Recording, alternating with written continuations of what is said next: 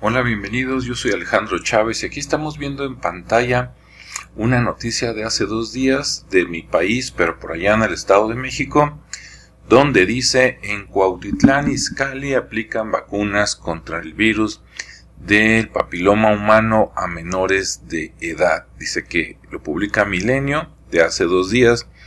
Dice: la presidenta municipal Carla Fiesco, en coordinación con el secretario de Salud, Francisco Fernández Claymon, dieron inicio a la campaña de vacunación contra el virus del papiloma humano, el VPH. Y pues bueno, ahí se ve una fotografía, ahí andan, y dice que fueron colocados 13 módulos de atención para el cuidado integral de las niñas, niños y adolescentes, en los cuales se dio prioridad a la vacuna del VPH, o sea que seguramente también hay otras, ¿verdad? Dice, la cual parte del esquema de vacunación a nivel nacional. Sin embargo, dijo que es un esfuerzo en el que Cuautitlán Izcalli se está sumando a todos los municipios. Y dice aquí que es para las niñas mexiquenses de 9 a 11 años. Y yo digo, bueno, qué necesidad de que tan chicas, ¿no? Y bueno, porque pues todo debería partir de alguna estadística o información de que se está elevando, no sé, alguna enfermedad o tendencia de algunas cosas, ¿no? Pero bueno, vamos a ver qué es eso del VPH, ¿sí? Por acá, según el CDC, ¿verdad? Estos centros de control para enfermedades, ya saben de qué tan famosos en los últimos 2 años y medio, dice aquí: ¿cuándo debería ponerse la vacuna? Dice, de 11 a 12 años. Partiendo de ahí, dices, ¿por qué en México, en Cuautitlán Izcalli, se está aplicando para de 9 a 11? ¿Sí? Digo, yo no estoy de acuerdo, esa es mi opinión, pero vamos a avanzarle. Desde ahí ya hay una diferencia, por lo menos de 2 años. Y luego dice, se necesitan 2 dosis, ¿sí? Con una diferencia de 6 a 12 meses. Dice, si se ponen con diferencia de menos de 5 meses va a necesitar 3 dosis, cosa rara, ¿no? Porque dices, ¿cómo es posible que si están más distanciadas solo necesitas 2, pero si te las ponen más seguido, pues resulta que necesitas 3? Ah, caray, ahí está medio como que no checa eso, ¿no? Con el sentido común. Y luego dice, si se empiezan después de los 15 años, porque recomiendan que de 11 a 12, ¿no? Dice, entonces van 3 dosis cada 6 meses, que esto se contradice con esto, o sea, ¿qué está pasando, no? Pero bueno, acá dice, ¿por qué mi hijo necesita la inyección contra el VPH? Dice, protege contra las infecciones que pueden causar ciertos tipos de cáncer. Protege contra la formación de células anormales que pueden causar cáncer. Protege a su hijo mucho antes de que llegue a exponerse a infecciones que causan cáncer. O sea, nos están diciendo, si te pones esta, estás previniendo, porque no dice que o sea, no es de que no te dé, sino que previenen, ¿no? Dice, pueden causar, o sea, ok. Y luego aquí dice que se han aplicado 135 millones de dosis en Estados Unidos. Ok, por acá te dicen que la vacuna es segura. ¿Dónde habremos escuchado eso, no? Dice, es muy segura y eficaz. ¿Dónde habremos escuchado eso, verdad? Para proteger la infección del VPH, al igual que cualquier medicamento, las inoculaciones pueden causar efectos secundarios. Estos pueden ser leves y desaparecen por sí solos. ¿Cuáles son los efectos secundarios? Y aquí nos dice dolor, enrojecimiento, hinchazón, fiebre, mareos o desmayos, náuseas, dolor de cabeza, sensación de cansancio, dolor muscular o en articulaciones. Ok. ¿Qué es el papiloma humano? Y aquí nos dice, es un grupo de más de 150 virus, o sea, no es un virus, son 150, dice, relacionados que afectan tanto a hombres como a mujeres, infectan aproximadamente 13 millones de personas cada año. 13 millones se oye mucho, pero cuando lo diluyes en 7,000 o 7,500 mil millones de personas, ah caray, como que afecta a muy pocos. Dice, es grave y dice, aunque la mayoría de las infecciones del VPH desaparecen por sí solas, ojo, sí, escuchaste bien, dice, aunque la mayoría de las infecciones por el VPH desaparecen solas, ahí es donde dices, entonces, ¿qué necesidad? Dice, algunas, algunas infecciones no desaparecen, por ejemplo, cáncer de cuello uterino, cáncer de vagina, cáncer de vulva, en las mujeres obviamente, cáncer de pene, en los hombres, cáncer de ano, cáncer de la parte de atrás de la garganta y verrugas genitales. O sea, quieres que no, aquí dices, te olvidas del cáncer y esto va para asustar a las mujeres que tienen sexo, a los hombres que tienen sexo, a los homosexuales que tienen sexo, ¿verdad? Ya sea por el hoyito o por la garganta y como consecuencia, pues verrugas, ¿no? O por lo menos yo así lo entiendo. Ahí es donde dices que hubo, no que era por lo del cáncer. Aquí es, asústate gente, ¿verdad? Y luego dice por aquí, cada año en Estados Unidos mueren 4,000 mujeres de cáncer de cuello uterino, 36,000 hombres y mujeres se diagnostican con cáncer debido a infecciones por el papiloma, se diagnostican precánceres del cuello uterino, etcétera, etcétera, ¿no? ¿Cómo se contrae? Aquí dice, se transmite a través del contacto íntimo de piel a piel. Cuando dices contacto íntimo, pues suena a que pene-vagina, ¿verdad? Boca-vagina, boca-pene, ano-pene, digo, pues hay que hablar las cosas como son, ¿no? Ah, al tener relaciones sexuales, ahí está, vaginales, anales u orales, ¿no? Con la persona que tiene el virus. Ok.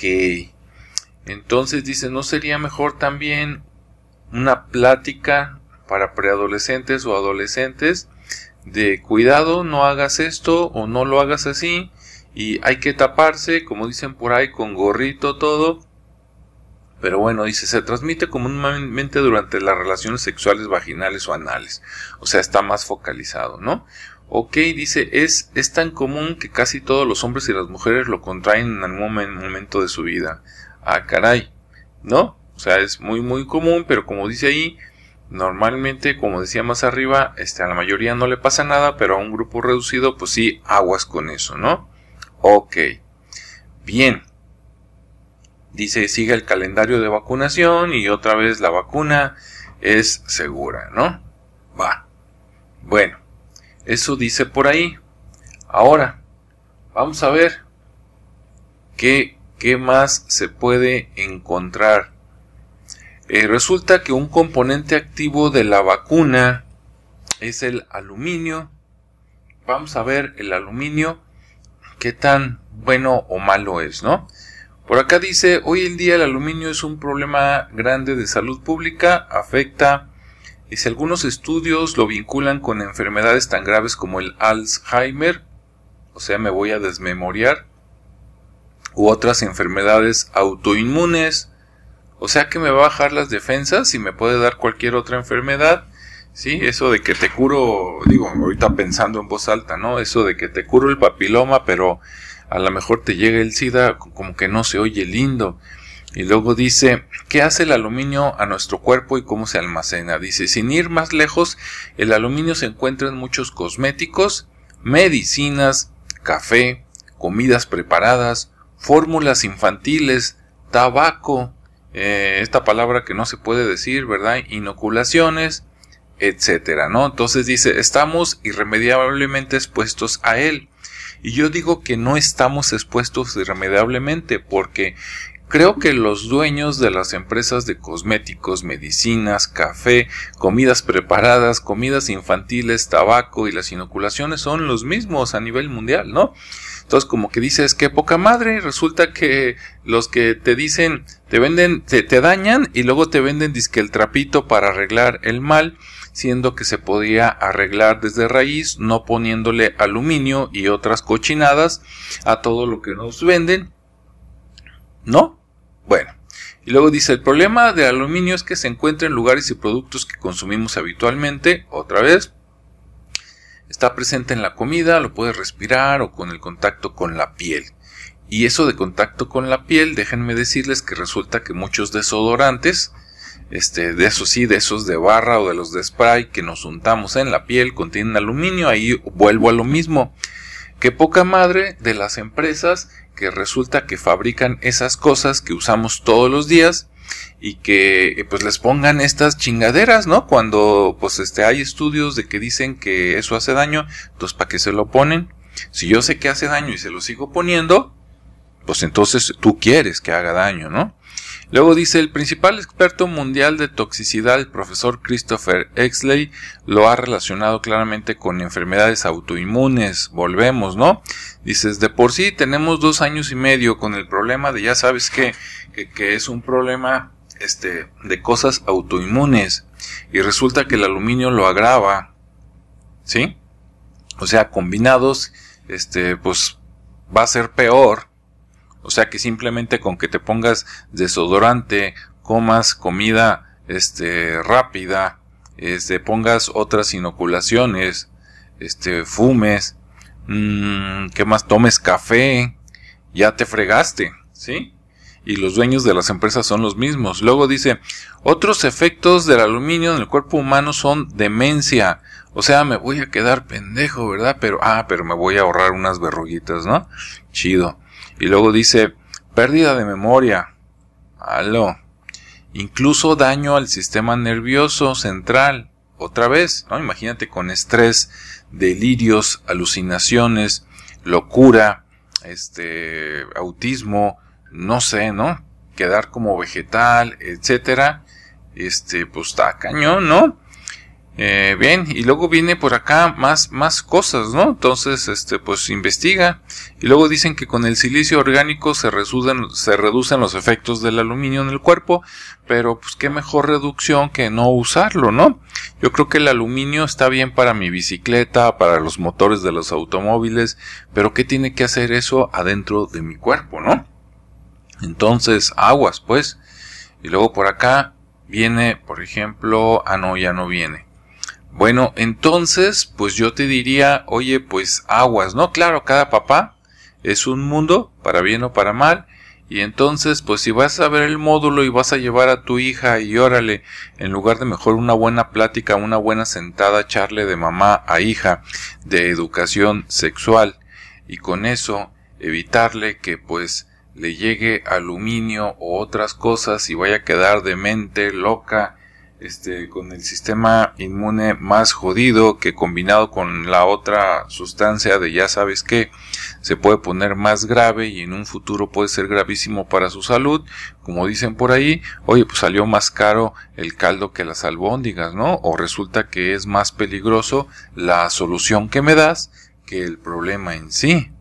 Entonces, claro, yo no soy médico, simplemente tengo cabecita, razono, me pongo a pensar con sentido común y digo, a ver, espérame, esto no es tan fácil, ni tan sencillo, ni tan efectivo, ni tan no es peligroso, eso dicen, como me lo platicas, ¿sale?